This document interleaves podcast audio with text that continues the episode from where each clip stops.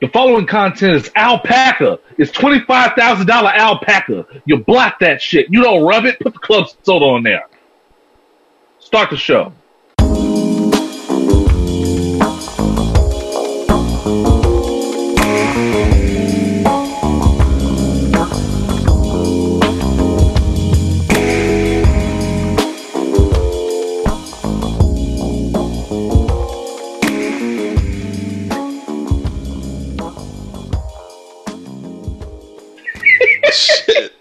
Was not ready for that. uh, Had, had to break them off off the top with a little nigga piece theater. I mean, thank you for bringing that to my attention. oh man, niggas plus information plus alcohol equals opinions. While black, the black ass cheat sheet for the wicked foolishness and fuckery. I am your boy Oz. I'm D. Randle, and up until this weekend, I thought I was losing my sanity until I saw you motherfuckers outside. I'm good now. You need that perspective to readjust. I'm good. I, I, I thought I was getting cabin fever, and I was like, man, I can't wait to get back and, and finally feel normal again. And I was like, oh. Um. So y'all are okay. Go for it then. I will stay inside for another three months. Man, this shit about to turn into the Walking Fucking Dead. This is how it begins. I'm about to put this whole motherfucker in a bubble. This whole house. Um, I've I have not ventured out into the wild. Uh, even out of curiosity, I might have to to get this phone activated. This new phone. Um, but for the most part, um, I've been I've been putting out household fires. Like the shit like shit around the house just been acting crazy. One one day it was one one day it was the breakers. The next minute, uh, the the fridge was acting crazy. Yep. Uh, then then the um, then the the AC went out. Mm, It was hot as hell on Saturday. It's the wrong time. It's the wrong time. That's the wrong time, and so I had to spend the I had to spend that night and that morning, and the and and Sunday morning with no AC, uh, until the guy could get out there. Um, I was so happy to see the guy. I I tipped him an extra twenty bucks. I tipped him an extra twenty bucks just for being timely and just because you know he said he said you know because it's a holiday weekend. it- he- we probably weren't his first call. Uh, it was last minute. He got there promptly on Sunday at like twelve and and did everything he needed to do within the span of like a fucking hour. Mm, And I'm usually not trustworthy of young repairmen. I like my repairmen to be old black men. yeah. What you got? What you, what you got here? What you got here? What you got here? Um, Exactly. look at look at. Let me let me let me show you what you got here. See what you got here? You got um the capstone on your on your freon valve. See, you look at that right there. You see how you see how it look right there. How it's gray. It's supposed to be a light blue. It's supposed to be a light blue capstone. you only get it at Ace Hardware on the main street in Pearland. Now I, I can you know I can run over there and get it for you. Just so happened I got a couple on my truck right now, so I'm, I'm gonna save you some time. I'm gonna put that on myself. But it's that Yeah. capstone. It's the capstone Oh, on your yeah. freon valve, and I just I just got a couple of them on me. Um, I'm about you know other than that, I mean, you're looking good. I'm gonna get you fixed. I'm gonna get you fixed right up. You know I'm gonna take care of you. You know I'm gonna take care of you. See that kind of shit. That's Yeah. what I like. I like. I don't. I don't hire anybody under the age of forty-five.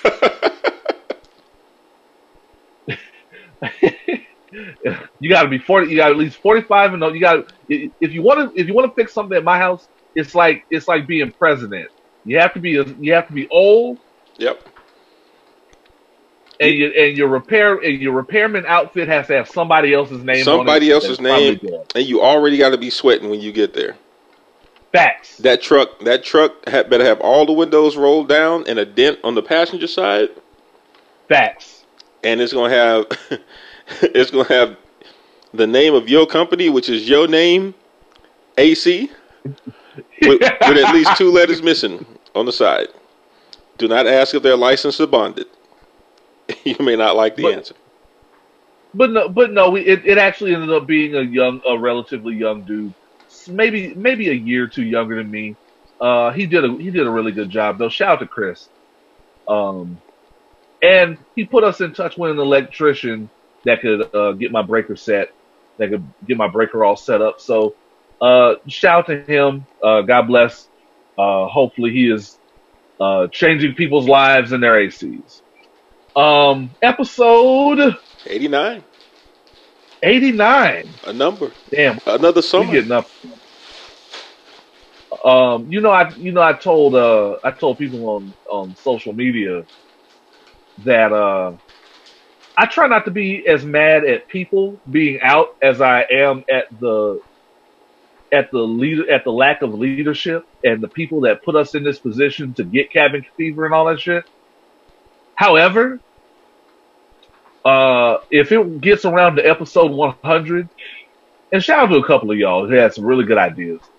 Uh, if it gets around to episode 100, and I got to do this shit through a fucking Zoom meeting, I'm slapping the shit out of somebody, and I can't promise it won't be one of you people that's outside. Yeah. Yeah. Um, but people did have some interesting ideas, or at least an interesting idea um, about how the hundredth could go. Uh, I'll, I'll, I'll probably, I'll talk to you about that off there. But, um, uh, but for the most part, shout out to Ryan Gabriel, who is an active listener. Him and his, uh, his wife are active listeners of the podcast. Uh, he had a pretty good idea. Worst case scenario, Um, we skip from 99 to 101 and come back to 100. that's exactly what he said. Oh, great minds. That's exactly what he said. Um, he was like, because he was like, y'all got the keys. Like, just, We can do whatever we want. you can do whatever the fuck you want, right? Um, and we don't have advertisers to worry about at the moment, so fuck it. Um, so yeah, to start us off, giving giving out flowers. Um, this week I'm going to give flowers to Quavo. Really? Quavo, yes, Of the second, the, the second most notorious Migo. Hmm. Interesting. Um, well, Qua- in, in case you didn't know, Quavo actually graduated high school last week. Oh, did not know that. He went back and got his and got his high school diploma. Um, I think that's big. I think that's amazing because um, a lot of a lot of these rap niggas, uh, pretty much since the beginning of the of the art form, uh, drop out of school once they get that bag Yep. and don't go back. Yeah. Nas dropped out in eighth grade. Nas dropped out. Uh, I think the RZA dropped out. Uh, Phife dropped out, I believe. Hmm. I know Joe Budden dropped out. Uh, he's. I think he's mentioned that on his. Uh, I think he mentioned that on his podcast. He dropped. I think he said he dropped out of high school. I believe Eminem But dropped uh, out. what? I think Eminem dropped out. Yep, Eminem. I think he dropped out. Um, and they don't go back. Which, if you now, if you get out and you have a plan and you and you save your bread and you know you have a backup plan, hey, cool. But I think it's encouraging uh, for these young people um, that think they're just gonna get out here and get the bag and never look back, which some people do. Um, to have a fallback and you know it it doesn't count for as much as it did a generation ago, but a high school diploma makes all the difference when you're trying to get a job. Yeah. and it, and it's just commendable, I think, whenever someone still fulfills a commitment that they've made, even if it's, you know, years years later. I, I still think there there's a lot that needs to be said about that. I I agree too. That's a whole other thing. Um, will he go to Will he go to college? I don't know. I don't think that. I think that's the least of. I, I think that's the least of the point. Um, because uh, you know I I couldn't judge him for not going to college because I I myself have numerous times shit on how the education how the higher education system uh is a bullshit pyramid scheme at this point. Um, but yeah, salute to him. Um, hopefully, hopefully this is the start of uh, something something big, and hopefully this generates other uh, high-minded ideas uh, from the second most popular Migo. Um, Humans Ain't Shit this week uh, is actually inspired by this week's episode of Insecure. Oh, really? Um, have now are you caught up? I'm actually caught up. Okay, okay. Look at that. Cool, cool, cool. Um, so, and we're going to talk about a couple of highlights of Insecure a little later on in the show, but um, one particular uh, scene that took place was between was an exchange between Molly and her boyfriend Andrew's brother, who is actually way more of a dickhead than I than I thought he was going to be. because when because when one brother is that cool, you know the other brother's got to be an asshole. Yeah. Yeah. And, and it was just too cool. He has to have so. taken up all the cool in the family. All. especially with that, especially with that sister-in-law of his. I swear, I thought she was gonna try to fuck Molly. I would have been here to watch. and so, uh, basically, um, they were, you know, um, this this episode they were at a uh, resort, uh, Puerto Puerto Vallarta. Puerto Vallarta. Um, and they went to, uh, and Molly was going to get some some towels. They were they were all having fun at the uh, the pool or the hot tub or something, and she went to go get go get another towel, and the lady asked her for her key card, and Molly was a little offended because she didn't ask the white people for key for their key card. The white people right in front of her in line. And Molly was going from zero to 100 when Andrew's brother came in and uh, vouched for her. And back at the, it, you know, he was trying to explain the, and so Molly was trying to explain explain the situation to Andrew about how the lady was kind of racist, and Andrew's brother made excuses and was like, "Oh well, I mean, we don't know she was being racist," hmm. And this turned into yet another zero to a hundred moment where I actually cannot fault Molly in any way whatsoever.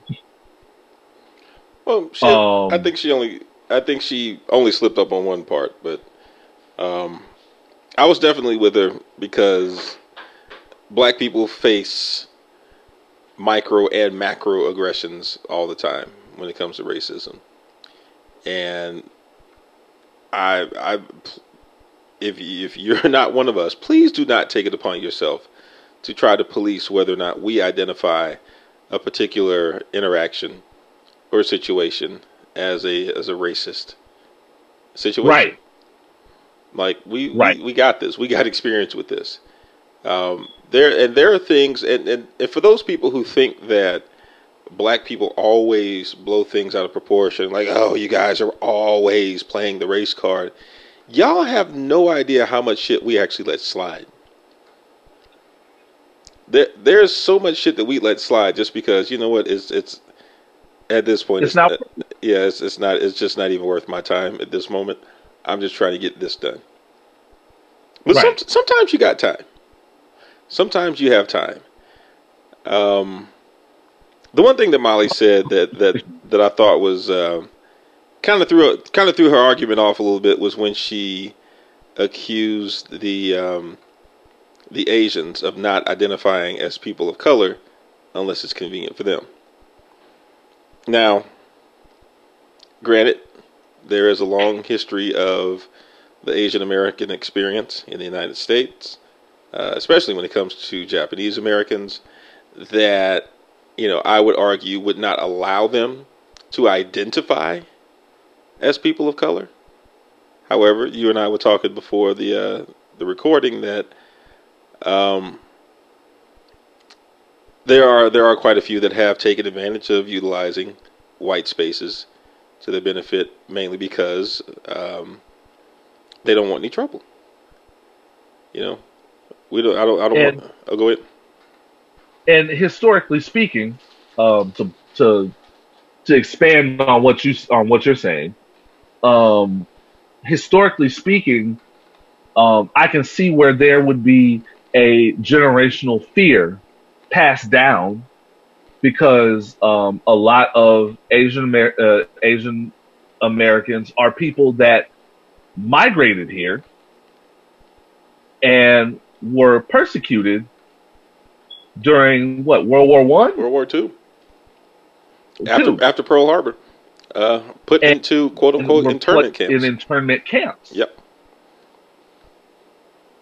Um, so there is a so I can see where there would be a a generational fear of of persecution and even going into kind of the 70s and 80s with the Cold War shit um there was just a lot of xenophobia going on and there's a there's a there's a I can see where there's a, a you know and this is things that have been told to me It's, there's happening. been a long-standing history of fear it's also happening right now. I mean, in the midst of uh, COVID and the coronavirus, with you know certain, Exactly. certain people calling it the China flu. Um, right Look, if you want to get Chinese food, Vietnamese food, food, Korean food, any type of Asian food right now, it's not a long wait. It's not a long wait um, because a lot of people are being very xenophobic about it right now. And I'm cleaning up off y'all's ignorance too. real talk you ain't never lied about Best that Best believe. Best believe I'm cleaning up off of y'all's ignorance. Um, but I mean, all that to say, just stop, stop, stop trying to tell black people what and what isn't a racist experience to them. Because we got a lot more experience at this than, than a lot of y'all do. exactly Um, one of my friends was telling me, um, uh, we were actually discussing the Insecure episode, um, and she was telling me that uh, she and her friends went to Vegas, I guess a few years back, and uh, whatever club they were standing in, they were standing apparently in an area where people were not allowed to stand, but they weren't the only ones, and you know there were different groups of different people standing in that same area. And one of the bouncers or whatever you want to call it uh, came up to their group had to pass several other white groups to come to their group to let them know that no one can stand in this area and they need and they need to leave. So she proceeded to explain to the person that you see all those white people that you passed to get over here to us go ahead and tell them they need to move first and then come back and tell us and we'll leave right I find it very convenient that you came directly to us and you had to go out of your way to avoid them first. And that's what happened. so don't, you know, don't, if someone's, what y'all don't understand is that we don't have time for this shit. Like Molly doesn't have time while she's on vacation to get away from this bullshit. She doesn't have time to make up a story about the Right. towel attendant being racist. Like we, we, we don't we don't invite that type of shit. We don't. So if, if a black person tells you, you know, so and so did this and they were being racist, you know what? Chances are they were telling the truth. right we don't get and because because we know we don't get the luxury of being wrong Right. Very important. Because if, if somebody calls racism and somehow um, through twist of fate they're wrong we're never going to hear the end of it and that stigma is going to be there forever For all black people. and that's why a lot of times like at work if you know your coworker is fucking up and they sit there and and they talking and they talking about um they're not where they want to be because of race so i had a i had a coworker like that who swore who who swore um she wasn't being taken seriously as a manager because uh I don't know for whatever reason because because the the white manager wasn't taking her seriously, even though he had hired uh even though he had promoted two black people past her. No, it's because you just fucking up, and other black people are quick to tell you and and quick to tell you to uh, get your shit together and keep it moving because we don't have time for you to be wrong. And we will pull you to the side and tell you when you Exactly. got your like that. We will. Matter of fact, um, especially since I I've moved into a role of increased responsibility at my job, there are I'm I'm very grateful that there are other people who hit me up, and they're in different areas of the company, who they hit me up on for what they call black man to black man talks. On and, and, Oh. and but this is very good because they're like, hey, just want to let you know now that you're going to be you know in contact with so and so and so and so, you know, just kind of you know. I don't want you to go in there, you know, being less than informed. So let me let you know what this is. This is this. That's that. That way, if someone tries to ask you, you know, you already know. You already know what it is. Um, Right. And, you know, and they and they'll tell me stuff like, yeah, you know, so and so is going to try to do this to test you. They're cool, but you know, just so you don't, just so you don't feel blindsided, you know, and you know, Yeah. just black man to black man, black man to black man. All right, cool. Like you know, I we, love that. we'll do it, man. I love that. I love it. we'll do it. I love it. We got to have more of them. We got to have more of them. Black man to black man talk. Yeah, just got to look out for each other, man. Sometimes we just gotta, we just gotta let each other know what's up before it even gets to that point. So that's that's you know, and if if any white people out there listening to it, please don't spill our secret. Yes, just to put just to put all the rumors to rest, we do have secret black people meetings at work. I'm blowing the whistle on it. Every job in America with black people, we have secret black people meetings. And we talk about this very shit right here. And let me tell you, because I've been that guy, even if you're dealing with the coworker that is very open and honest and forthcoming about his blackness and about uh, racism at the job, he too is having black meetings. Yes, very much so. He too is going into a corner with the other black guy and saying nigga. Mm. Man, We got to get them off. hold on. So this is a secret pleasure, y'all. we giving away all the secrets today. For those of you don't know that don't know, there is such a there is such a satisfaction in being able to say the word nigga at work with another person that you work with. Oh while, yeah, while being paid on professional time. It is such a relief. Because sometimes there are days at work where you just have a day and you just want to look at somebody and just go, nigga. yeah. And nigga means anything that you want it to be and everything at once. Just nigga. Yep. Nigga. It's a noun. It's a person, place, or thing. It be any of them. It's an adjective and a verb. It's a preposition. All of them. It, it is everything that you want it to be. But yes, we have secret meetings, and every chance that we get, we huddle up and we use the word nigga as much as we can, just because it creates a safe space for us. It's true. Oh, you ain't never lied about that. Now watch, Um, we're gonna launch a series of investigations at every job. um, song of the week.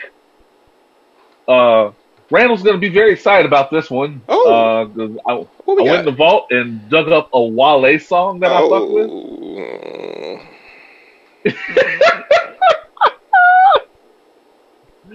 and dug up a Wale song. Um, so, in case you're not aware of uh, D. Randle's feelings on Wale, Wale, Um, Wale is trash. Just, just and it's for this reason that I don't pick this song lightly. I do actively, I actively fuck with this song.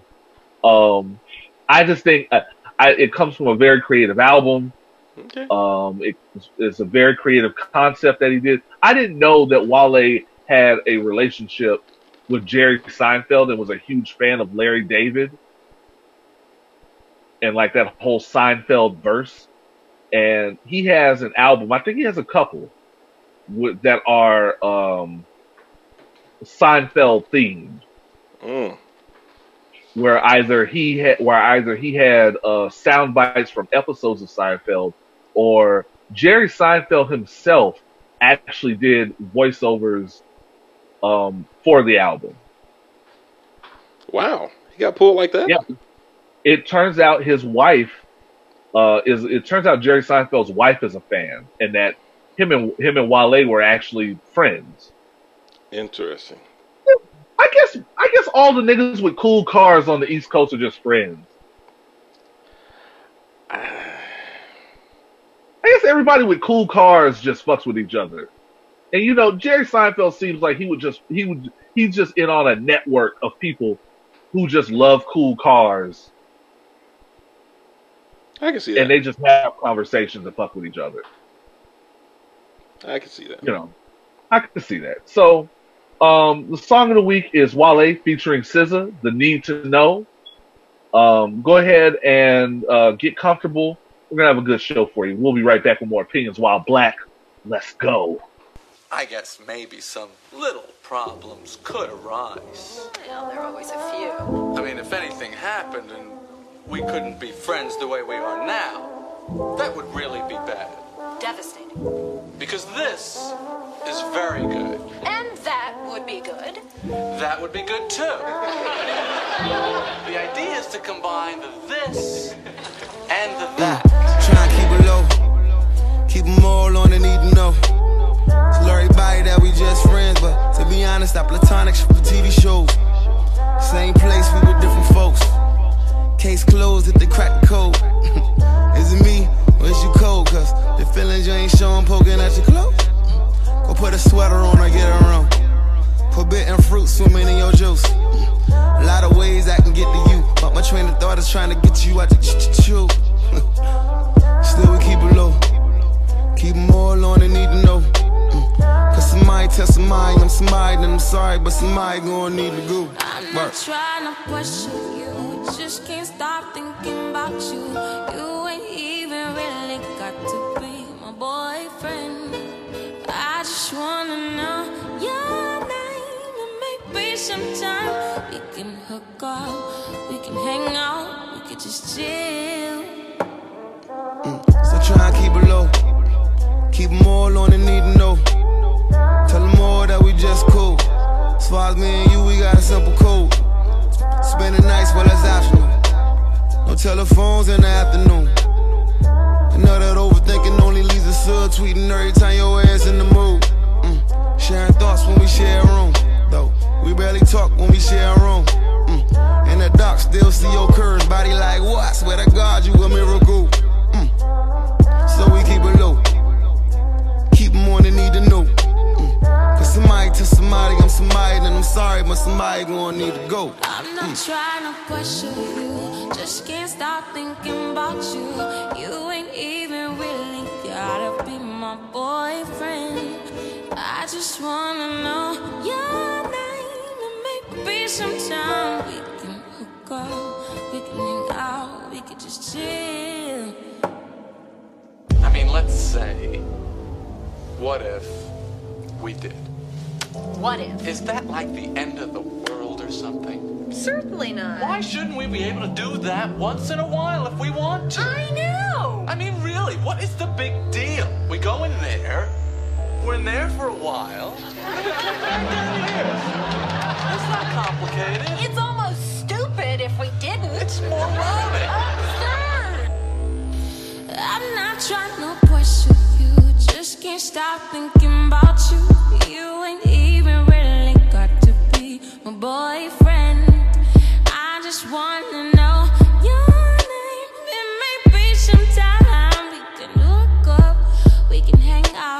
could just chill. Hey, hey, hey,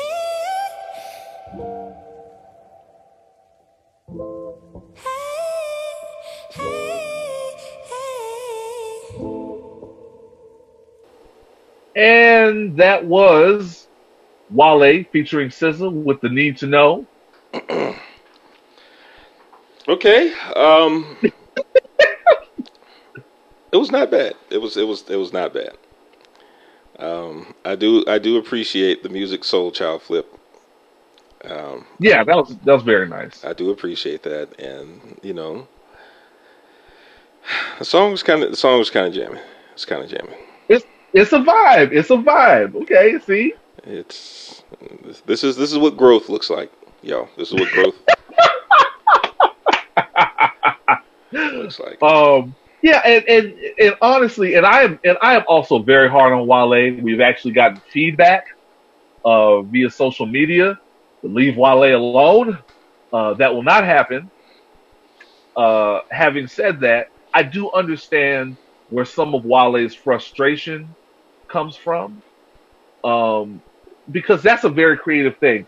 Seinfeld theme album. That's not that's something that nobody's doing Yeah, and for him to get Jerry Seinfeld in on it, and to and for him to come up with those sound bites for each of the songs that fit, um, like that one on Need to Know. That is my that's one of my favorite episodes of Seinfeld, um, where Jerry and Elaine are trying to break down the friends with benefits thing, um, and that to put that level of creativity in, the production quality is there. It's mixed pretty well. Um, to be to put that that amount of effort into a thing and not get the kind of of praise, the kind of praise that you think you should be getting, yeah, can be frustrating. Um, so I get where his frustration's coming from, and I'll get into it a little later. I just want, but I just I want people to just chill out, make the make a good product, and engage your audience. yeah. I agree. Um, Even for so Wale. yeah, with all that, that was a good song. Shout out to Wale. Shout out to SZA. SZA's so fine. Like I, I don't think there are enough conversations happening about how fine SZA is.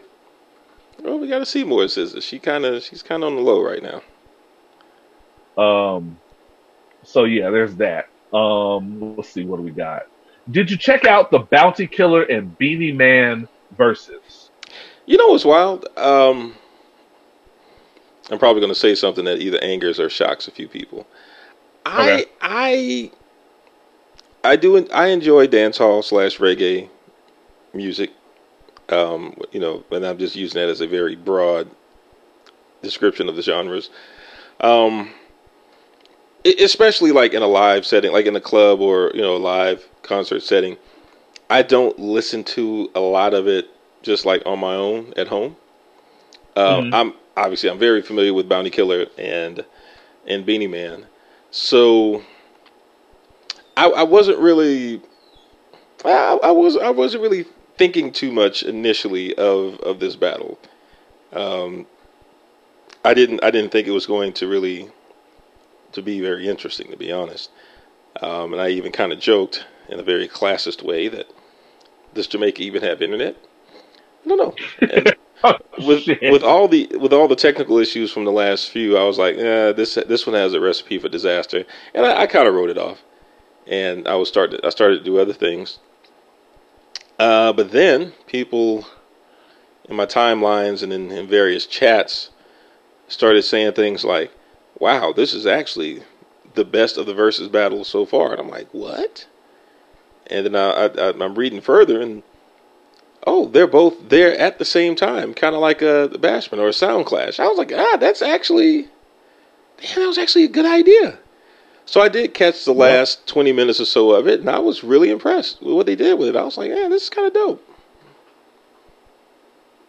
What'd you think? I, I have to admit, yeah, yeah. Um, and I'm the opposite. I am in a I am a huge reggae dancehall fan.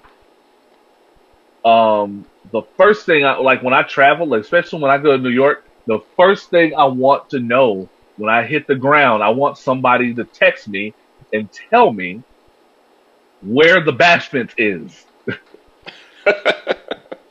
Where's the bashment? Where is the dance hall spot? What is going on that week? I need to know.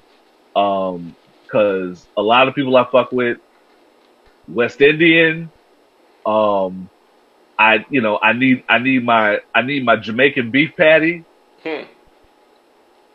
Um, I, you know, I, I have a, I, I grew up around, uh, West Indian people, even though I am not of West Indian descent necessarily. Um, and so yeah, that's just that's my vibe. I love that shit. And so Bounty and Beenie, I was ready for this because this is for me and my generation. This is when um, reggae and dancehall really started that crossover move um, to uh, in a big way in the late '90s and early 2000s. Um, they really start that crossover effect into hip hop, Yeah. and um, so that was so this was big for me because Bounty and Beenie were definitely at the head of that movement. Um, Beenie had some huge records, and so I was ready for, but I was also ready for it to suck because the best bashments have the shitty have the have the shittiest sound quality. If you oh yeah, absolutely. they're blasting this they're blasting the music past the capability of the speakers the microphone you can't hear what the, you can't hear what the DJ saying later later later later and so I was ready for this out to potentially suck but when I saw that they were doing this in what looked like a little dance hall spot that they had a DJ Yeah. and that they were together, that they were, and and and that, and because I know Bounty and Beenie have been cool for a number of years. Um, and I I I was very excited, and the fact that they started they started late, but they started late because they wanted to get everybody, they wanted to get the vibe going. They did like a little DJ did a little mix hmm That's hey, that's how you got to do it. because what y'all don't understand is, um, a, Jam- a Jamaican function starting late is a Jamaican function starting on time. I wouldn't have trusted this shit If it started if they on started on the dot. they finished on time. Um, and they finished on time. That was amazing. Um, they played so now they played they played a few big they they played a few big records from overseas, and they definitely played their big records uh, with American crossover value. And that was one of the one of the criticisms from a few people was that um, they they were playing the big American records yeah. and I I I understand that criticism because West Indian people they want their representation to be hundred percent authentic, Yep. which I understand. Anybody wants their representation to be hundred percent authentic, but West Indian folks are very big about their representation, and they want you to get the full experience of the culture. They don't want they don't want twenty. Who am I? The girls, them sugar. Right, right. know. Even though Girls them Sugar, in my experience, still goes up in the dance hall spot. Yeah. Um, but when it got when it got to the shit where it's like Beenie or Bounty just had like a hook on the song, Yeah. like Bounty did play uh, old uh, Swizz Beatz joint from the Swizz Beatz compilation, where he basically um, just had like a hook and maybe a sample or something. Um, so I understood that, but yeah, I, I it, even though this is a display of the culture, I also understand that this Verzuz has become kind of a, cele- a an American celebration of the various cultures that contribute to what we love as hip hop and R and B. Yeah. So they definitely had to bring those audiences in, and I would. I, Girls and Sugar is still one of my favorite records, and I'll never, I'll never complain about Beenie playing that shit. um, uh, so I was, and and the energy was there. Um, they were definitely feeding off of each other's energy. It was, it, it, it was, I could say the sound quality was great. The the video quality was great. Um, it was definitely the best Verzuz we've had yet. Um, Heard the which cops makes pulled me up. not, which makes me not excited at all about us getting a jagged edge and 112 Verzuz. Yeah. Cause two of them niggas from 112 ain't even gonna be there. Uh. Yeah. You know about that? Nah. They're like they're they're fighting. I think they're suing each other. Wow. and so Q and Daron are not going to be there. Um, sure. I, yeah, you know, 112 only had like three songs anyway. I'm I, not. okay, I'll give them more than three songs. I'm, eh, maybe because I was a fan growing up, but I'll give them more. 112 doesn't have the catalog to compete on a Verzuz. That's called foreshadowing. That's foreshadowing. We'll get to that in a minute. Um, Uh, yeah. But yeah, I was very happy about the Bounty and Beanie um, face off sound clash. It was amazing. Um, also, what what else is going on? Bow Wow has announced that he will be retiring after his next album. Uh, that is unfortunate for for one very specific reason.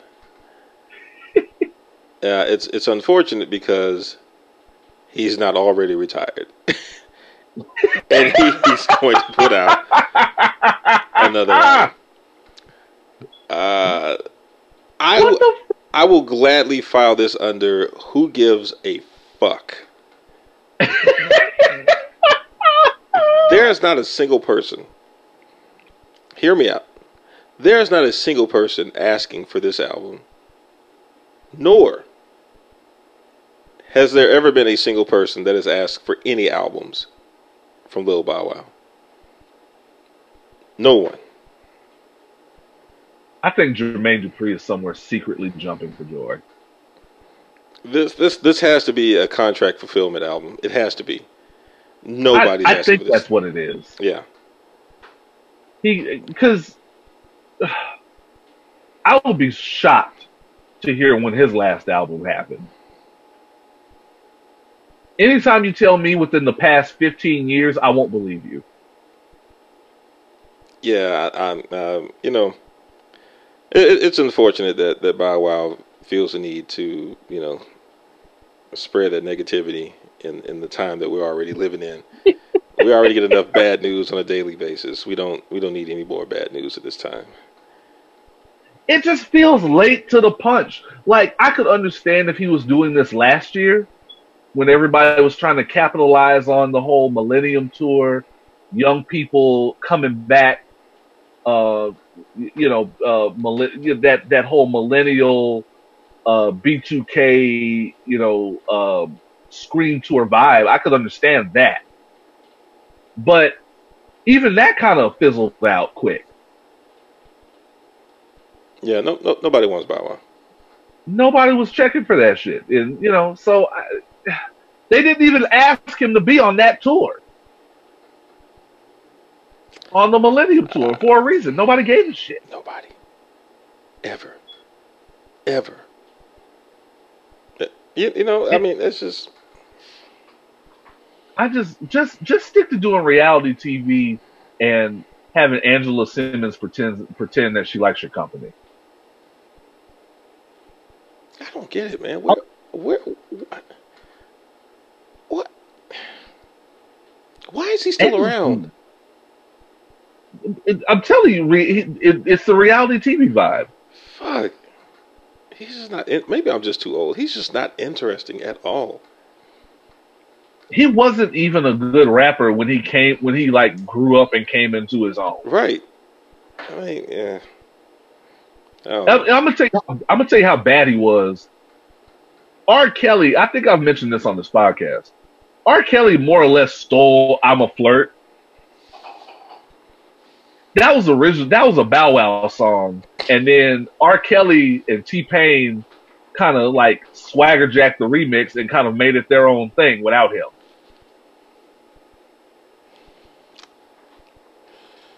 Thank you. I guess. uh, you know, um, but I'm grateful that a pedophile took a song from you. Yeah. Uh, see, these are the Well, difficult, these are the difficult decisions I'm that we have to make. all he took from Bow Wow. Yeah. Mm. So yeah. there's that. Well, I look forward to not knowing when his album comes out or caring when it does happen. I'm not even, and I'll listen to some, you know, I'll listen to something for ironic purposes just to get some jokes off. I'm not listening to that one. Nope. Um, what else is going on? Um, I'm actually I'm going to bounce around a little bit. Oh, I didn't run this one by you actually, but have you seen Ayesha Curry? I have seen a photograph that purports to be of Ayesha Curry. Yes. with, a, with a heavy filter on the face uh, as well. Ayesha jumped up, even with the even with the degree of Photoshop that I think was involved.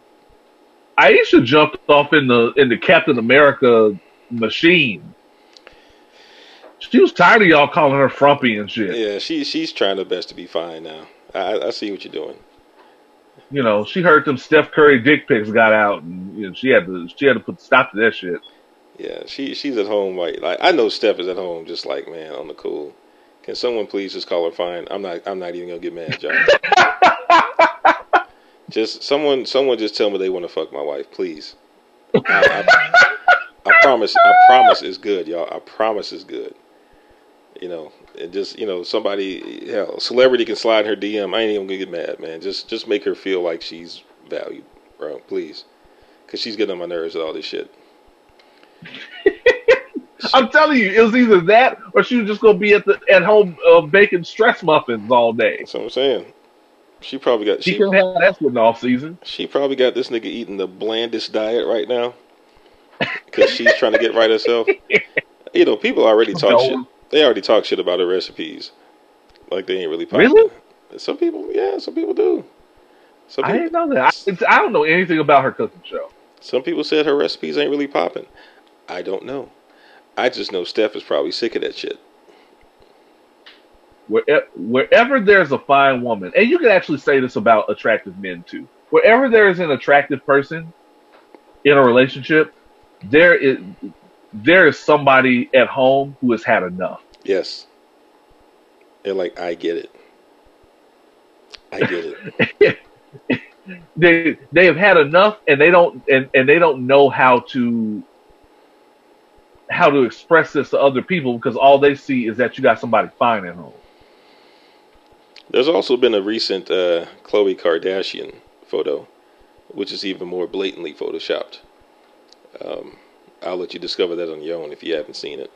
I saw it. I saw it. Khloe, I don't even. I, don't know what to say about Khloe. The, all the Kardashians are training to be masters of disguise. Yeah, the many faced gods. The many faced gods. all of them are faceless. They're faceless women. They they're all Arya Stark. My God, I now the Khloe's other faces have at least where you can see like Khloe's archetype face Yeah, in that new face. This new one, they had to have given her a whole new fucking skull. yeah, it's, it's a whole new template.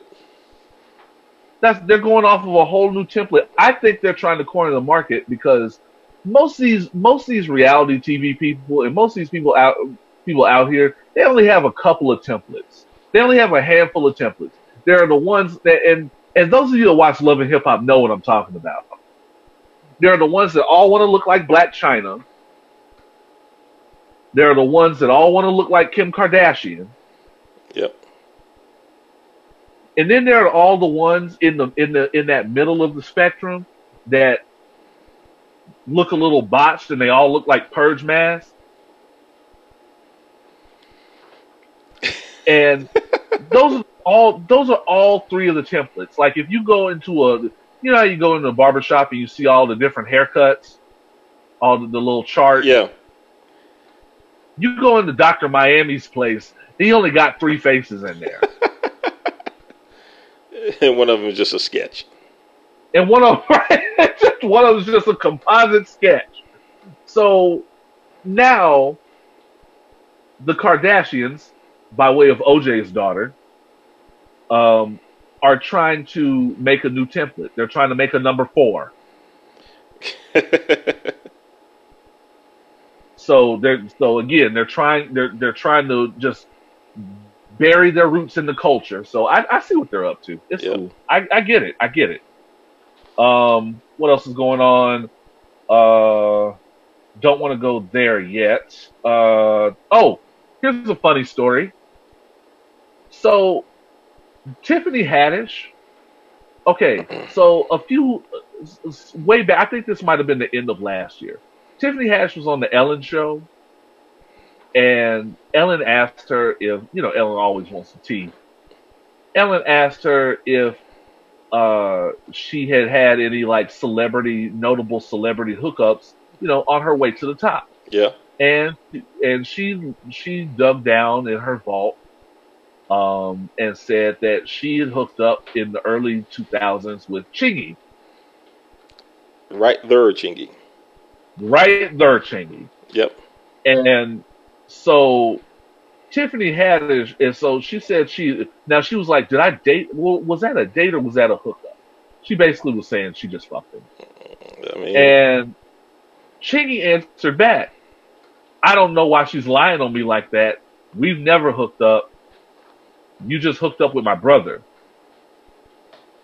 And his brother was like, No, actually, um, you hooked up with her and then I and then I fucked her a few months later. Chingy had to be reminded that he fucked Tiffany Haddish.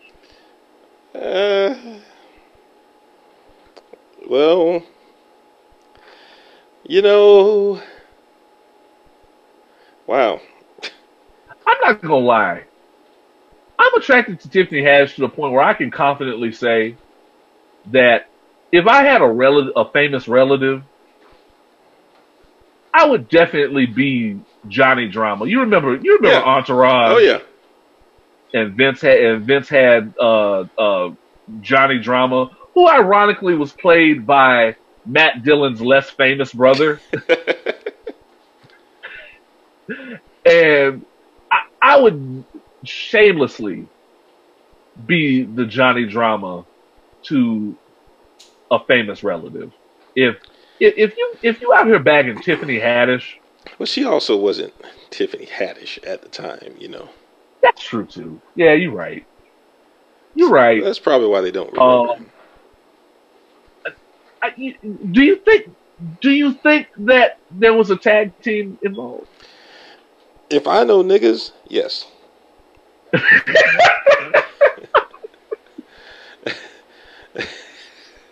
niggas are good for that shit. I don't know Niggas why. are good for that shit. I don't know why, but they are good for that shit. I think they both. I think they both knew and just made a pact to not tell anybody. Yeah, yeah. See, and here goes Chingy fucking it up by forgetting all about it. And his brother was like, "No, that happened." um, that's okay. Uh, because Tiffany, because Tiffany Haddish is getting good for telling people's business. She's turned into the Black Kathy Griffin. Mm. Yeah, Kathy Griffin is, you know, she's her her stand up was all right, but she basically got got big by just having stories about having stories about being like a D-list celebrity meeting A-list people. Yep. That's Tiffany Haddish, except Tiffany Haddish is in is in the B plus list.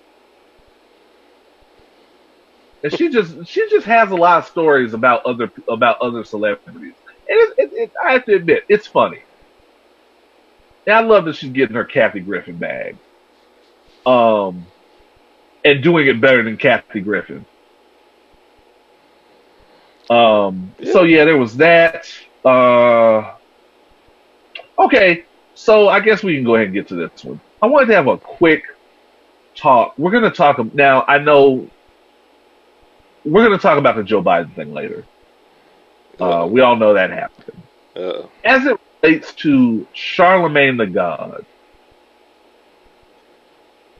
I guess my big mystery, my big question here is when when are we going to have a talk about getting Charlamagne the God out of here? I, I hate I hate being this guy. Yeah, I, I hate being this guy because I, I sound old and crotchety on, on every, every every episode when I say shit like this. but I've I've I've never cared for Charlamagne the God. Um, I, I know a lot of people find some type of entertainment value in him, but I've I've never cared from him for him, even going back to the old Wendy Williams days. I mean, he's just he's just a messy bitch, and he's he's he he invites controversy for no reason. Um, I, I, he's pretty much just mean and malicious to people for no reason, and and now he kind of carries this little this little lame ass mental health torch with him that he uses out of context every chance that he gets. Oh, brother, you know I can't answer that question for you, but you know you need to you need to go see therapy. You know, like he just throws that shit out there as just as a blanket response to, to so much shit. But at the end of the day, he's he's basically still a trash person who tries to carry himself as being reasonable, but in fact he's just being malicious and condescending most of the time. And and correct facts. You touched on all of it. And let me just say, this is not re- and and this is not relating to um, necessarily the Joe Biden thing, and we'll get to that because it's it's the one of the few times when he was he was thrown an alley oop and he had no choice but to handle it well. hmm Um, but as it relates to just kind of every other facet of how he gets down, and he's just because now people now he's done the Joe Biden thing and he's gotten this big moment off of the Joe Biden thing. This is the only interview he's gotten this off of.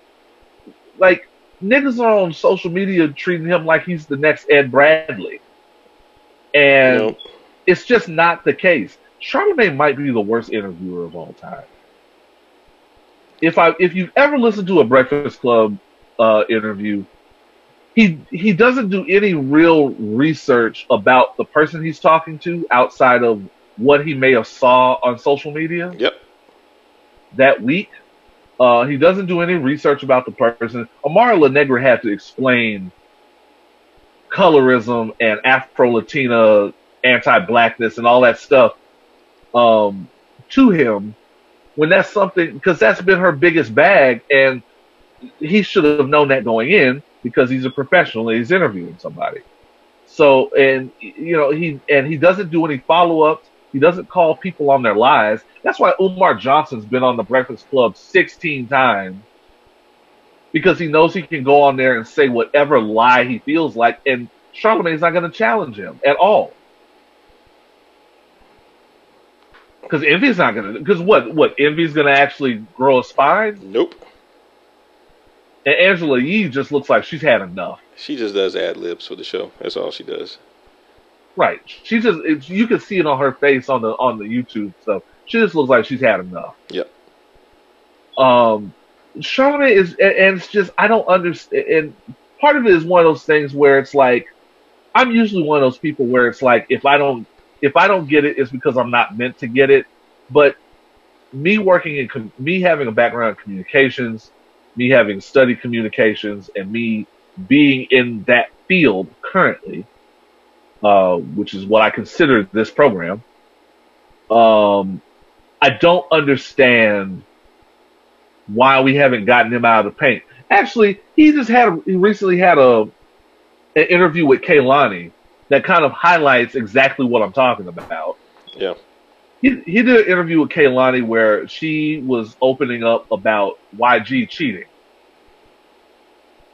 and how she found a bunch of suspect shit in his phone and this is how it came about and so forth and so forth. Charlamagne kind of breaks ranks to start trying to convince her to take him back because niggas is gonna cheat. This is the same dude who was at the forefront of the black men don't cheat movement. This that like that was him and Lil Duval's baby. Black men don't cheat. Black men don't cheat. And you have just stopped the interview to basically start normalizing cheating and basically gaslight Kehlani. So here, here's here's what happens with with Lenard. Um, I, I think I think the main reason is he has a lane that he's very popular in right now. And when I when I and when I say popular, he may not necessarily be well liked, but he's well viewed. Right. Um, once somebody takes that spot, then I, I think you'll start to see that fade. Um, That's fair. I, I think it highlights the fact that we, we, we desperately need new voices, new black voices out there. Um, voices that can be compelling while constructive at the same time. Like I, I just I, I can't get over the fact that I, I get so annoyed by the fact that he has to be an asshole to everyone. It's the same reason why I can't really fuck with Ebro because Ebro is just unnecessarily an asshole to everyone. You can still Not be only that, he's just strong, loud, and wrong yeah, all the time. loud and wrong a lot of times, and and it, it seems like a lot of the black male voices that are very popular are are loud and wrong quite often, and we don't have enough niggas that just make sense and are reasonable. And, and actually, I, not to cut you off, but let me touch on that part real, real quick. You touched on a very interesting part right there when you said black male voices. Mhm. Because we, not we, because I didn't, but the culture dragged Gayle King through the mud Yep. for going off color and asking a question that they didn't like. Yep. which in context was 100% reasonable, and people were actually making excuses for Snoop Dogg coming to see, talking about she was going to have people come see Gayle King. Gayle King got torn to shreds. For for asking certain questions of a pedophile. Of a pedophile. you know what I'm saying? It's not like it's not like she asked Not even the R. Kelly thing, the, the, the, the Kobe thing. Oh yeah, the Kobe thing. Okay, I forgot about that. Yeah. Yeah, the Kobe Yeah. thing. They tore her to they tore her to pieces over that. And and tried to make excuses for it. Even the people that thought she was wrong still tried to make excuses for why people were so mad at her. Why does Charlamagne get none of that energy when he treats his guests, unless he's unless he fucks with them outside of that interview, treats them like shit. He he he did Kehlani so bad it was embarrassing. And there were some people that, on Twitter that kind of got on him about it a little bit. But he is not he is not treated with nearly the contempt that they treated Gayle King. They let him make it for the week. They they got on him a little bit for a couple of days and let it keep going. Yep. And I feel like, and I and I feel like at the end of the day, this has to be talked about because one, first and foremost, because black women get the short end of the stick. Because Kehlani, first of all, um, first of all, Kehlani gets treated bad a, a, a, a, lot. I remember when people said that she was faking suicide, Yeah. And she- Chris Brown got on her talking about she was faking suicide and flexing for the gram. Man, and she's a and, second of all, no, she's a- go ahead. She's a Go ahead, domestic. She's a domestic abuse survivor, right? Yes, I, th- I believe so. Okay. Because you know that's that's a stigma that's often carried with domestic abuse uh, survivors as well, where they are where they become blamed and victimized, and and people mistrust their intentions all of a sudden because they feel like people are making something up for attention. Right. Facts.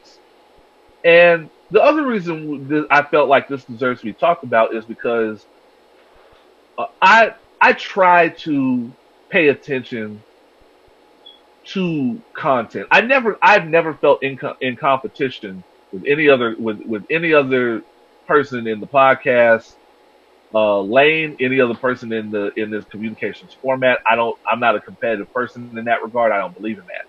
But I do want to pay attention to how the industry is going, Yeah. and I feel like Charlamagne is at a height is is at the is at kind of at the height of his career, and in those lanes to a point where this has to be looked at. You know, we have to look at these things. We have to look at the fact that we just got a hundred million dollar Spotify contract, Yeah. um, which is huge. Um, actually, I want to know what happened to Charlamagne's HBO deal. Hmm. Good question. You know that got that got mad quiet after after those rape allegations very, came up. very, very good question. I think you just answered it. Um, he actually had a catfish deal. You know, y'all know. Uh, those of you that follow me know I'm a big catfish fan. He had a catfish deal for a catfish spinoff, Hmm. and the shit ended after like five episodes because it ended. I think I think it ended in a fight on camera. Um, but yeah, I I'm starting to believe that once we get fresher fresher voices from a different perspective of respect and and professionalism, um, I think we're going to see a lot less of Charlamagne. I hope. I hope. I Um, sincerely hope.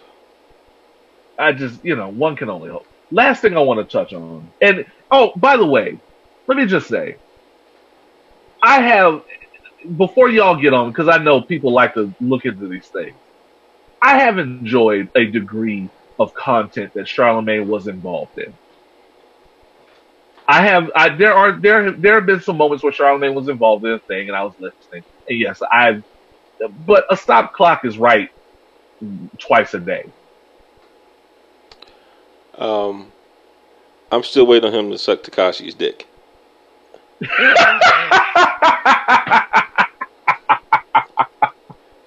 Y'all want to call him the James Baldwin of today? He needs to have journal- he needs to have journalistic integrity. He said. He said what he said. The There only- was a dumbass. There was a dumbass that said that he was the this generation's James Baldwin. I need that energy to be kept right now. Charlamagne, you know what needs to be done to make this right.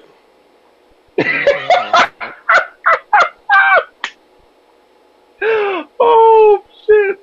How y'all gonna call a homophobe James the new James Baldwin? Mm. oh man. Okay. So, uh, I guess last in the news in the in the little news segment, I, I we have to touch. There were a couple of things I wanted to touch on about this week's Insecure. Um. So, y'all know how I feel about Molly and how I want Molly to fail in all things. Um. So, first of all, it turns out where last week when we left Issa, she was going to pick up some food at her favorite spot, and she saw Molly was already there, Yep. and turned around and didn't want to have that, and wasn't wasn't ready to talk to her, which is fine, which is fine. Sometimes people need to cool off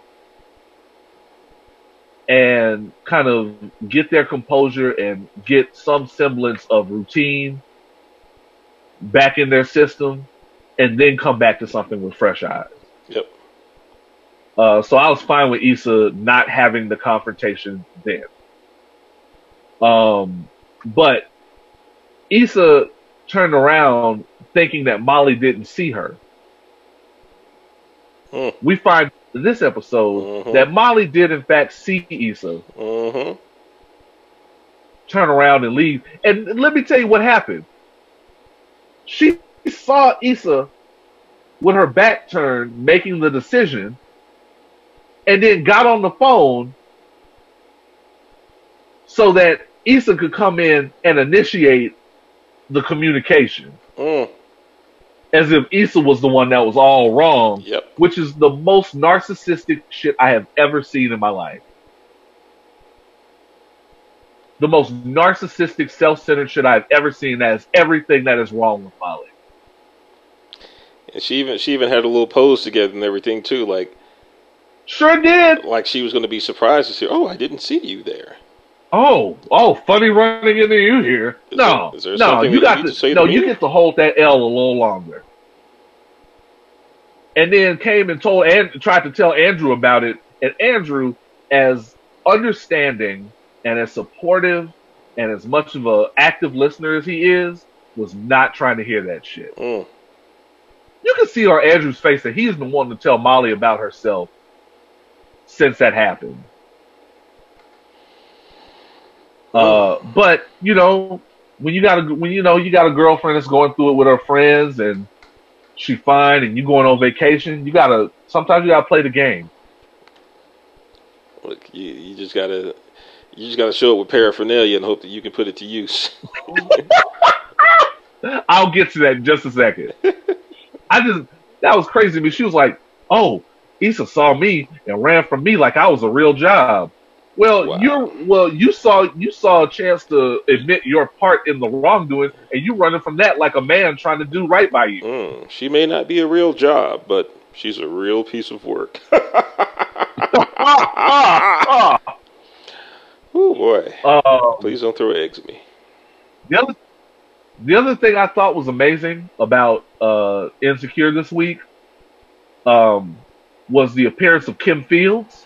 Yes, still looking Kim good. Fields, she's still fine.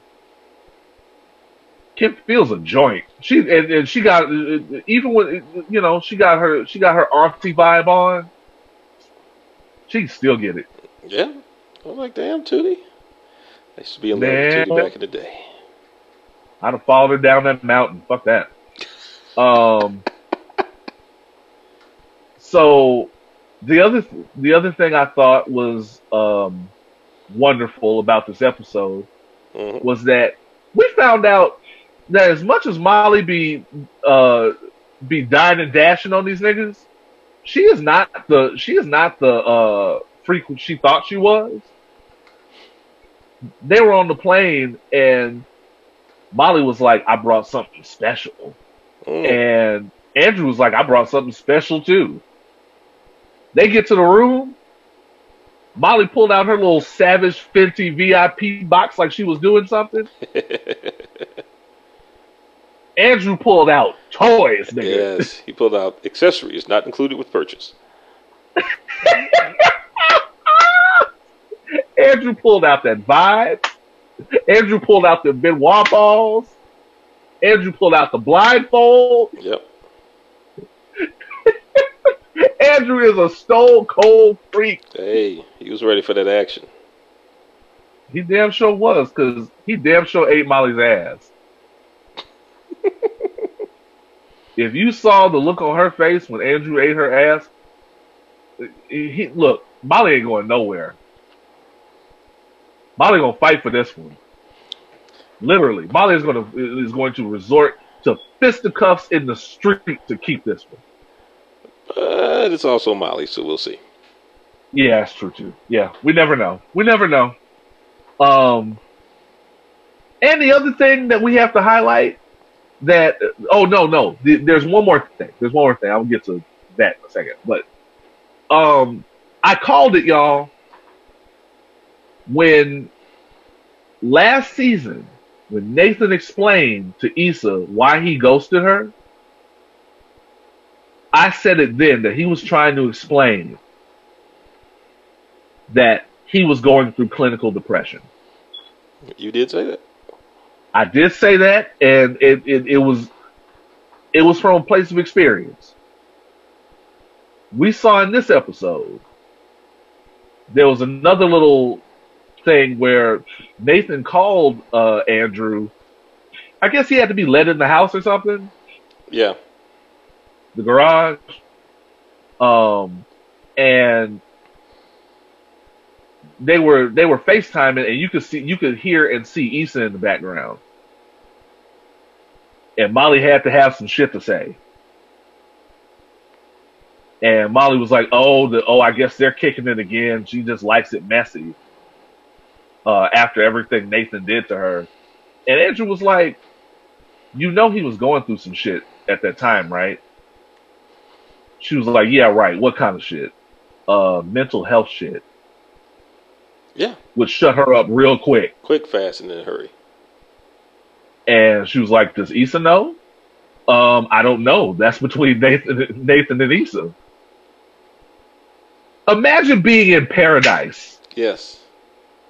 Imagine being in paradise, getting your ass ate,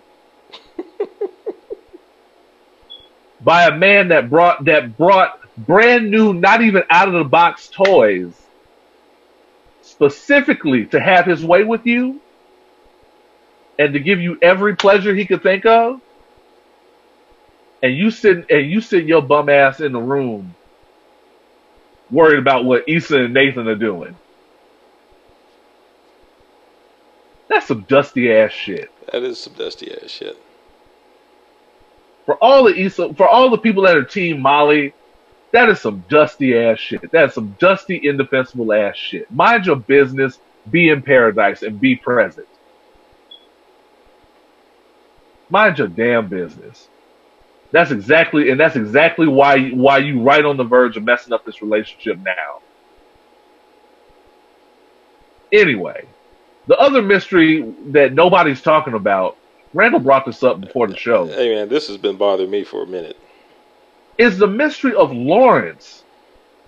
Lawrence is everywhere. Why do people keep randomly running into Lawrence?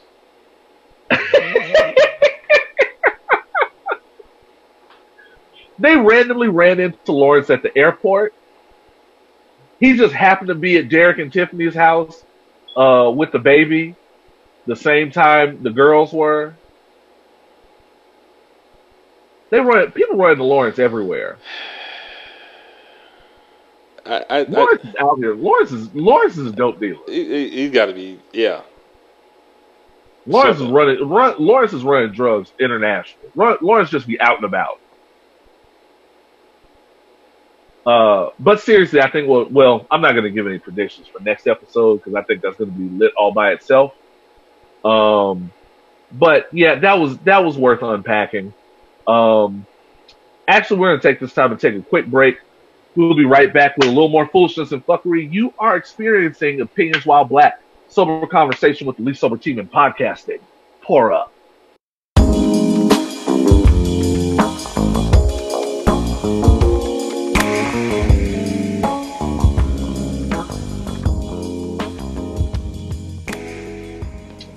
And we're back.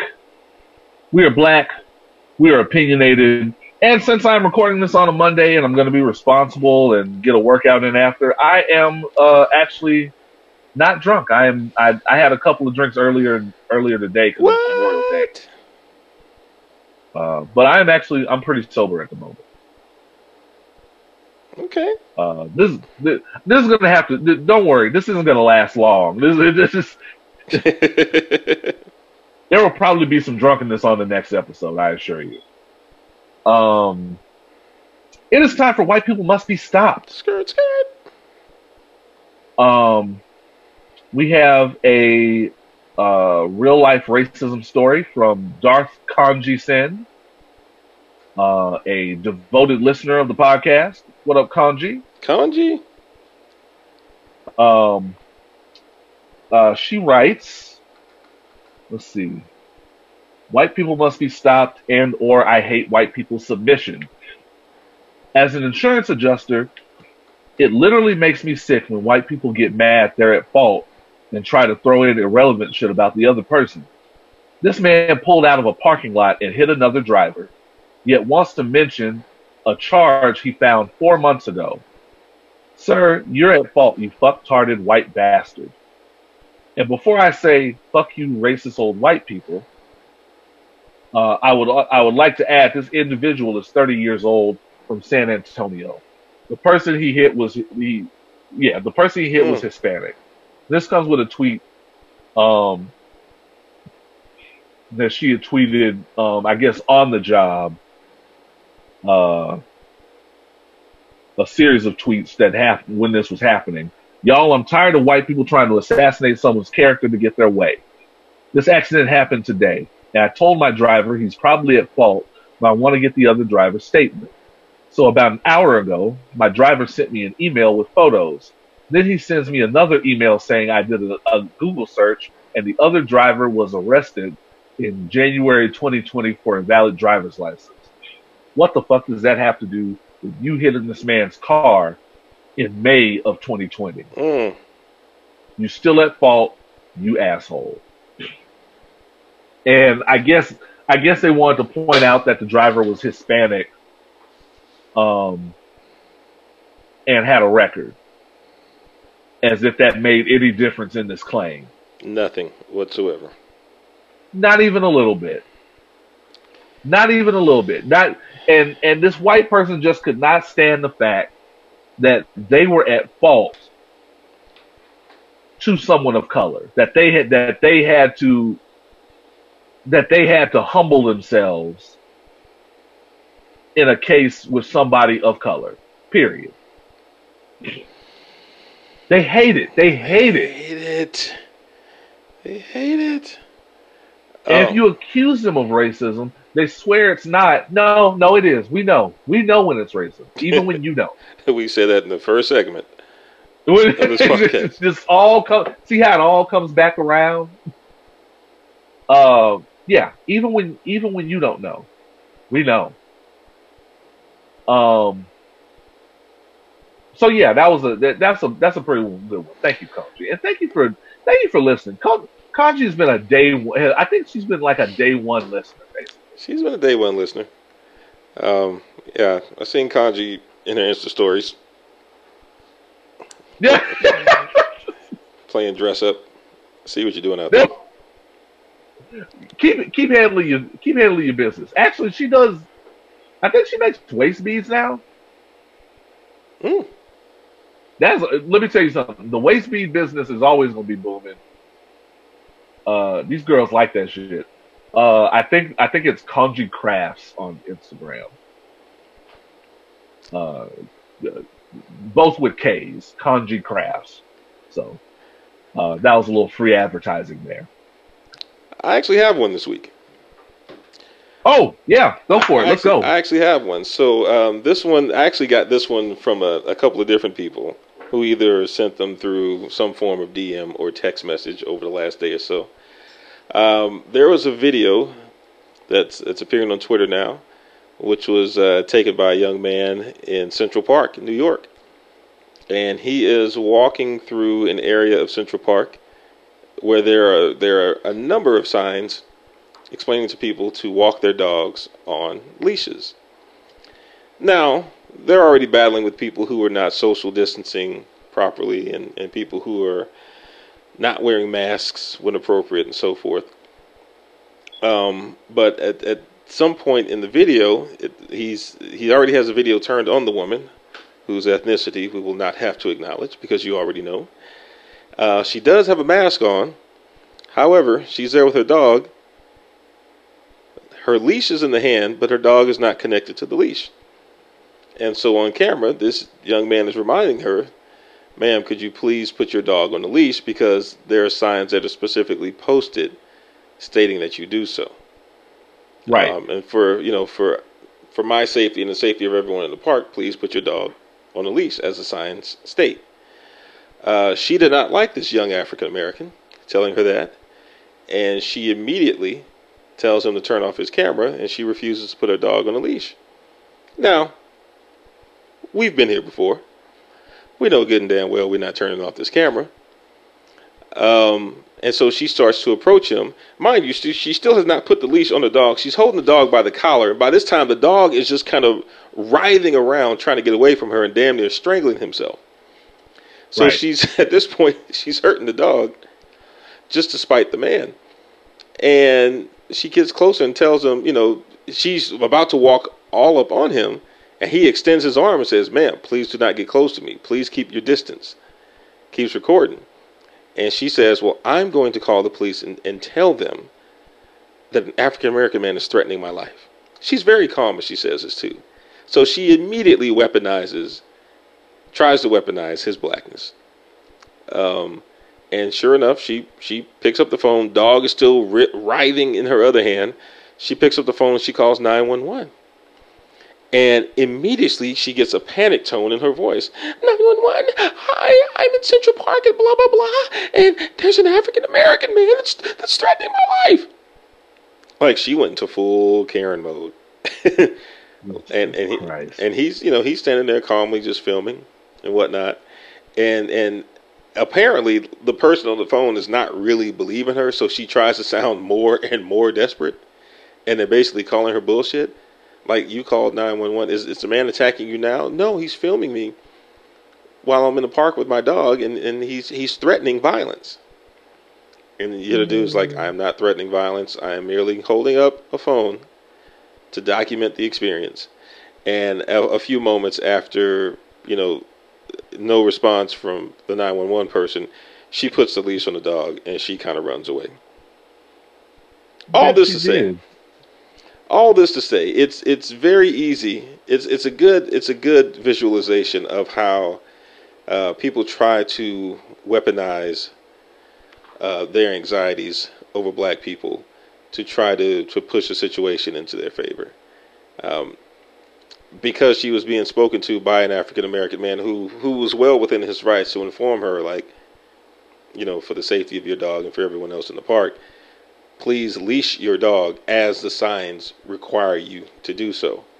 Uh, and, Right. the, and the fact that she was shown up by this guy and she wanted her way, she, you know, she, you know, we can go back to Emmett Till on some shit like this. Uh, she basically weaponized her white tears to try to get him in trouble with it. Um, and when she realized that she was not going to get away, she ran away Of course you did. And- of course you did. and fuck her. and and this this segment doesn't usually run this long, but I did want to touch on. I real quick. I did want to touch on a story that I thought was important. Mhm. Uh, made a lot of waves. Um, FedEx has been on that bullshit. Mm, Uh, so there was um, these two delivery guys, both black, were dropping off a package at this white man's house, um, as they usually do nowadays because everything is becoming more contactless. yep. Um, they just dropped the package off at the front door and walked away. All of a sudden, the white man comes blasting out of the door, screaming at them, saying that they looked like they were going to break into the house. think they were going to break into the house while his wife was home and that he had a good mind to whoop their ass and chased them down the driveway and said and told and told his wife to call the police. And they Now, they were clearly wearing FedEx clothing in a clearly identifiable FedEx vehicle. Exactly. Now, the guy that got out of the truck, I'm a big guy. The guy got out of the truck was a pretty he was a he was a pretty well sized fella. Yeah. Um and he did not resort to violence. He just his his partner was filming the was filming what was happening and he was like, "Man, you don't have you didn't have to yell at me like that. I didn't do anything to you. You see, I'm still not doing anything to you." And he was like calling the police. He's like, "I'll wait for the police. We can talk to them together." And he finally lost. He finally got tired of this and got in the truck and was like, "You know what? Never mind. I'm going. I'm going about my job. Um, if the if you really want to get the police involved, they know where to find me. Um, you know, I, I'm a FedEx driver, so yeah, if they want to, they can get a hold of me. They can find me. Whatever you need to do." Dude was like, "Oh, I thought you were gonna wait for the police." Black dude was like, "I thought you were gonna whoop my ass." Mm, To cover their ass, they posted this on social media. yeah. Um, and they explained the whole thing on social media. FedEx saw the video, and, uh, and from what I understand, they did explain uh, what happened to their superiors. Um, they were they they made them take it down off of social media, as if this was going to go away, Right. and then they fired him. Of course he did. And this is not the first time FedEx has been on some uh, racist ass shit. Um, I wish I had known that before I ordered my new phone from them. But You Um, un- unfortunately, there's not much. right, There's it just is what it is. Yeah. at that point. Um, just more of the bullshit. Just be mindful. Um, but I feel like they did the right thing. I, you know, they they were they they documented it, they recorded it. Um, people know what's up. I this is one of those times where I suspect, and because they have a racist past and people have been bringing that up too, they're gonna get a check. Oh yeah, they're gonna get something out of If it. If they don't get their job back, they're gonna get a check. Um, so I see that in their future. Uh, but God bless them. Shout out to them wherever they are. Um, uh, just keep your head up, man. That's all I can say. Um, send your racist stories, your racist real life encounters, along with your listener letters, questions for myself, D. Randle, or any of our guests to uh, opinionswhileblack at gmail.com or just log on to opinionswhileblack.com and you can get in touch with us through any number of our portals there, our social media portals, or Facebook, Instagram, and or Twitter. So, We'll be right back with the top three STFUs. You're listening to Houston's most savage podcast. Pour up.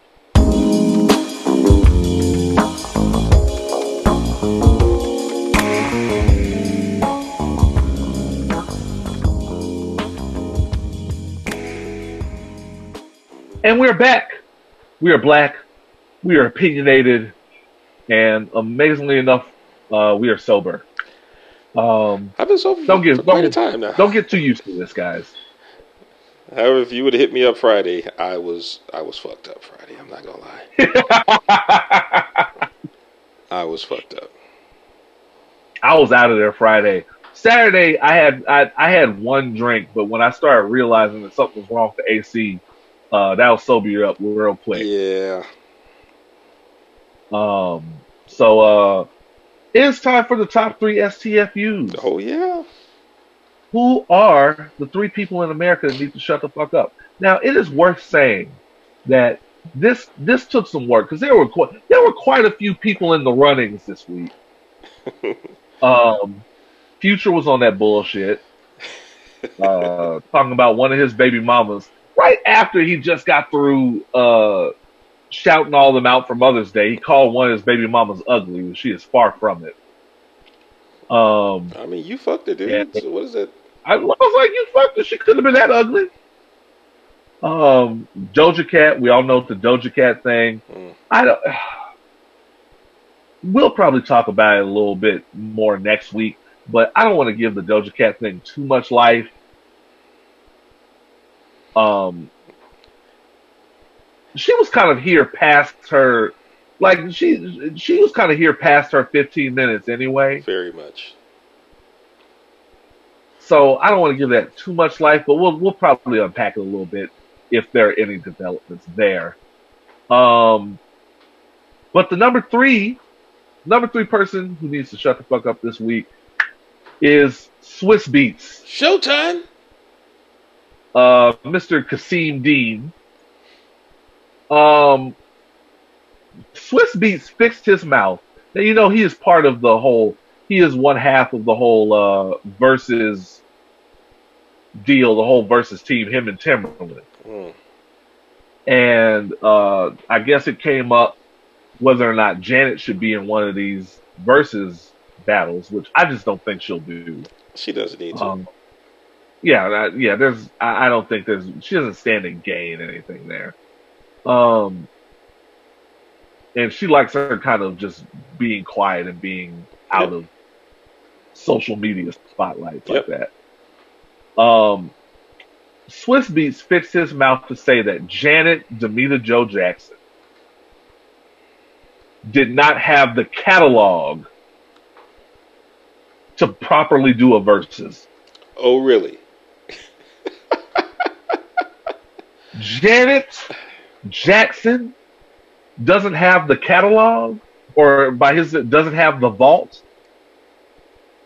Sir, sir, He must have been thinking about Alicia Keys when he made that comment.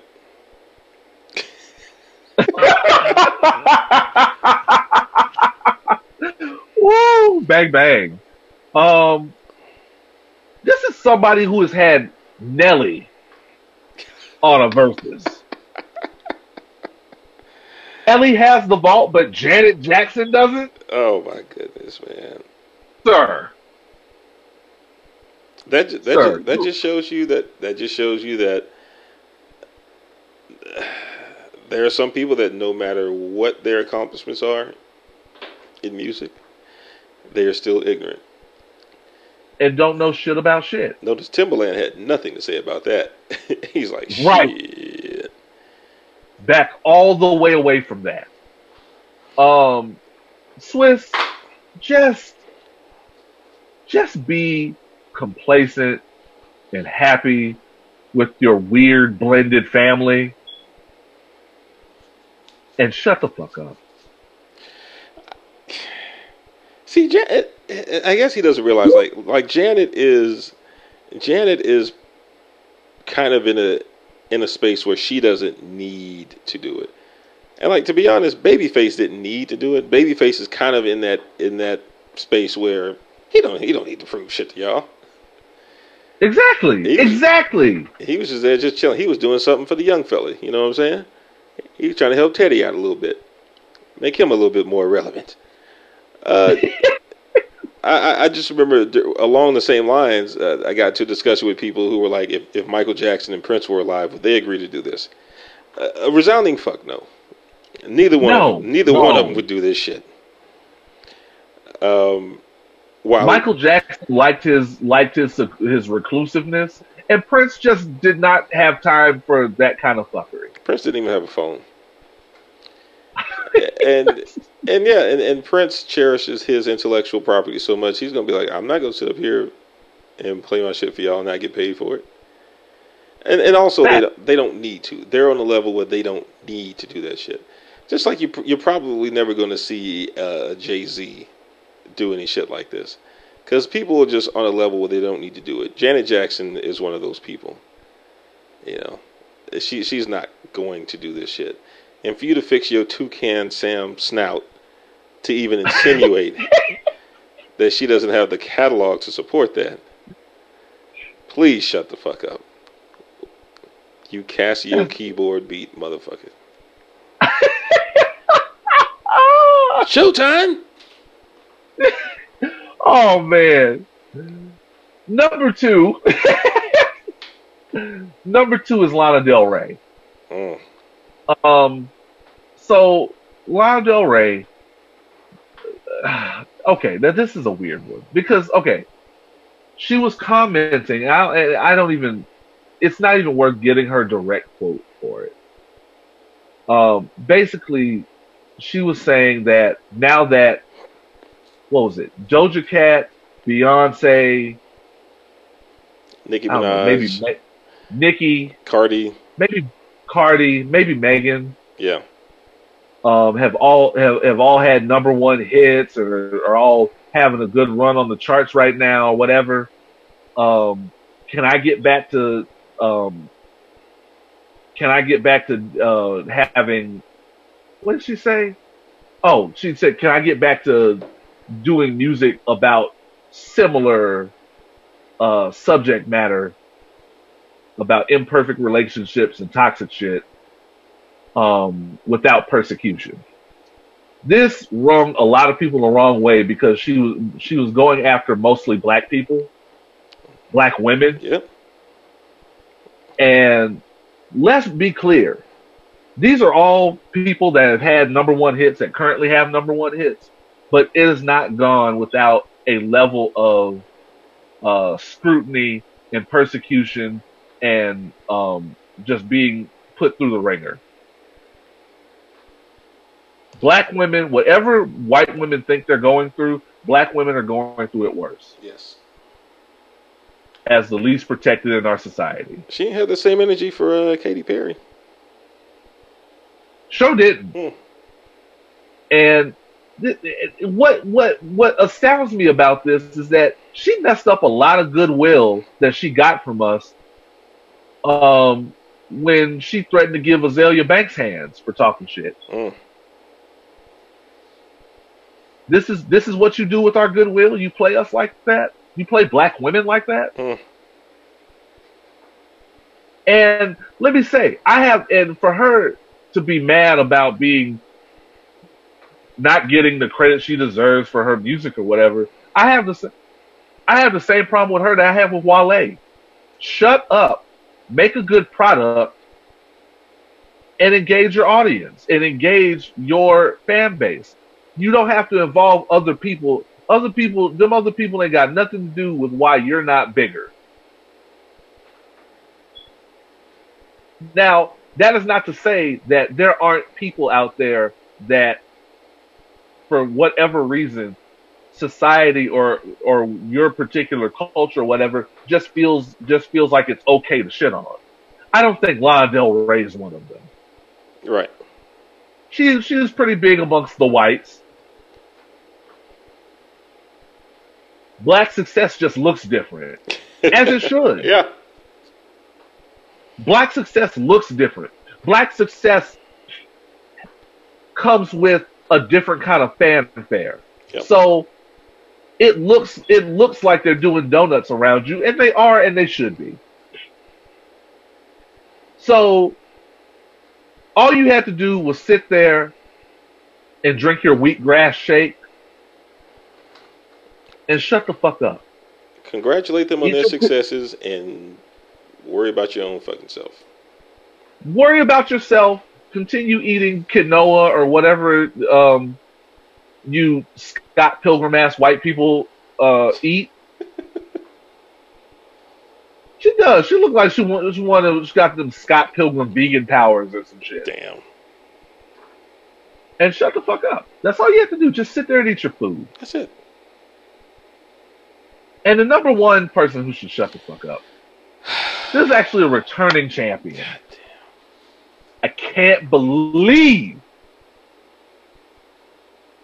Joe Biden. Joe Biden.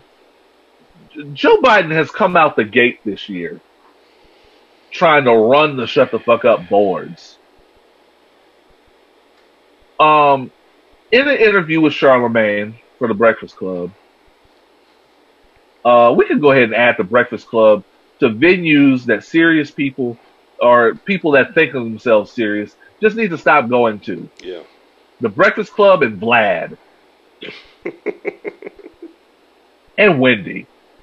Um, so Joe Biden was uh, basically making his case for the black vote and basically said if you have trouble deciding whether you're for Joe Biden or Donald Trump, then you ain't black.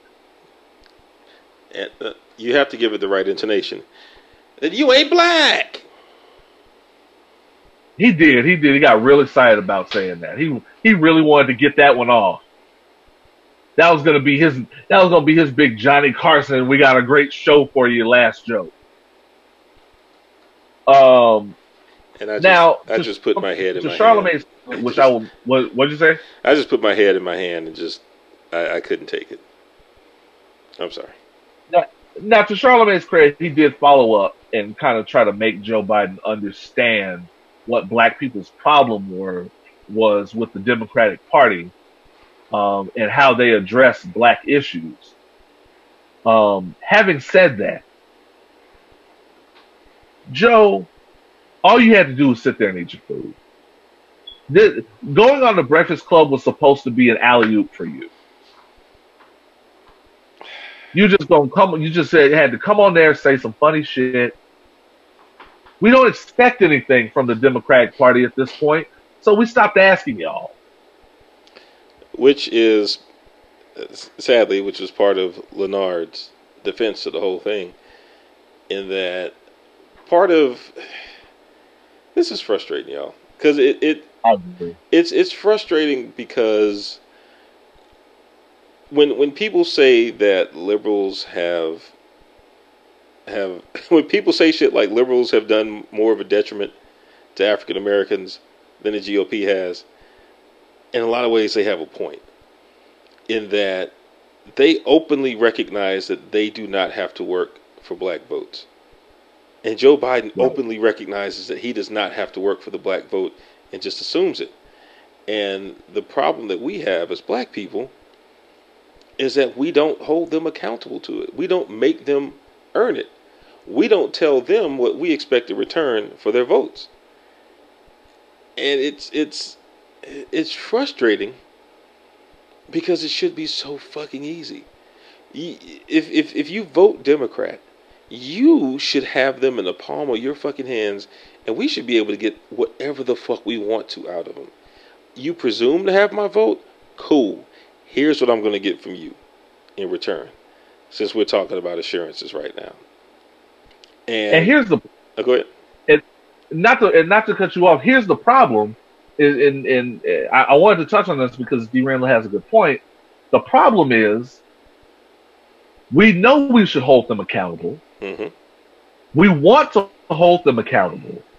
The problem is, we always end up in this situation where ideally we should, but they know they can get, away with bullshit because they know what we know, which is that the alternative is worse. Yes. They have everybody's they have everybody's vote. Not everybody, because there are some dumbasses that are gonna go, you know, that that are just gonna stay home. But they know they have everybody that's showing up to the voting booth. They know they have them by the balls because nobody wants four more years of Trump, and we've seen how dangerous four years of Trump is and can be. There and the, the the increasing danger though is there are people, especially like people in my father's generation, older voters, who are just like, well, shit, I'm just not going to vote for either one, which does as Yeah. much of, which does as much of a detriment to it as you know, voting whoever for whoever you don't want to vote for, and and, and I think this is after November, leading up to, but especially after November we all need to take a very strong look at who our who our chosen leaders are and going forward we we need to start with a whole new level of accountability that has not been there Agreed. before because um, um, Now, among- just to clarify, you're talking about on state and on city and state level. every level every level. Okay, yeah. city Yeah. state and federal. I mean we, we vote for all of them. We need to hold more and more of them accountable for for those votes. It has to be done. Um, if, if there's one thing that's been highlighted during this entire pandemic it is the fact that on both sides um, whether you lean conservative or liberal people are upset that other people are dictating our freedom of movement and making decisions that quite literally affect our health and our livelihood. And we're confused about the messages that we're receiving because we're not getting clear cut leadership on any side. And I'm, I'm hoping that this, this makes everyone take a very close look at what is expected of our elected officials because it seems like it seems like nobody is happy with the decisions that are being made, especially in a time of a pandemic. And going, and even once the pandemic is over and we go back into an economic recovery, that's also going to be, that's also going to prove detrimental to people who are already um, the most susceptible to being taken under. It happens every time. There's a great transfer of wealth. The rich are going to get richer the poorer are going to struggle even more than they did before. And I know I'm just doing a soapbox, and I apologize for that, but it all goes back to Joe Biden just presuming to have the black vote without having to work for shit. That's why he needs to shut the fuck up. Because you just let the cat out the bag. You just insulted everyone everyone who says, you know what, man, in, in a in a situation where we have to choose between the lesser of two evils, we just have to recognize that the system itself is fucking evil but we're still going to vote for your ass, and you still slap us in the face like, Psh, nigga, I know you're going to vote for me if you want to be black. Fuck you. Shut the fuck up, man. Agreed, agreed. And it, it's it's one of these things where we know we have to grit grit our teeth and bear it and do what we got to do to get this motherfucker out of office, but he's not making it any easier. It- it- don't don't kick us while you're uh, while you're up. We're and we're propping you up. Don't kick us while we're trying to because there are some of us that are trying to convince people to do what they got to do this November. There's some there's some of us that are trying to tell other people, look, we know this is bad. And we know this is not the optimum choice we want to be making. Yeah. but we see that the alternative is worse, and we got to get out here and do what we got to do. It's not making it easy when you come out here and say shit like that. Biden is blowing this. It almost feels intentional now. Yeah. At, at this point, he's throwing the fight. At this point, Man, He's taking a dive in I the third round. dude. D. Randle, did we do a podcast? we most certainly did. Man, I gotta tell you, outside got to open up because some of these news, some of these news stories. uh, I mean, I mean, I picked out things that I want to talk about. Granted, um, if, if I want to talk about, it, it's not going to make it. But some of these news stories are getting to be too. It, it shouldn't be a headline. Azealia Banks just came out and said she fucked Dave Chappelle. I, I, I don't That's believe headline. it. I don't believe it. First of all, uh, second of all, I agree with you. We we need new news. We need like real news. Um, Team Oz, thank you so much for sticking with us. Um, Oh. these are tough times, and there's so many there's so many things you be doing at home, but you're here with us, and we're here with you, and we want to make sure that you are properly entertained. Speaking of Uh, which, I forgot. I actually have an announcement this week. Look at that. Oh, D Randle's got church announcement. Yeah. Let's go. Uh, I am featured on the current episode of Everything is Canceled by Craig Lindsay.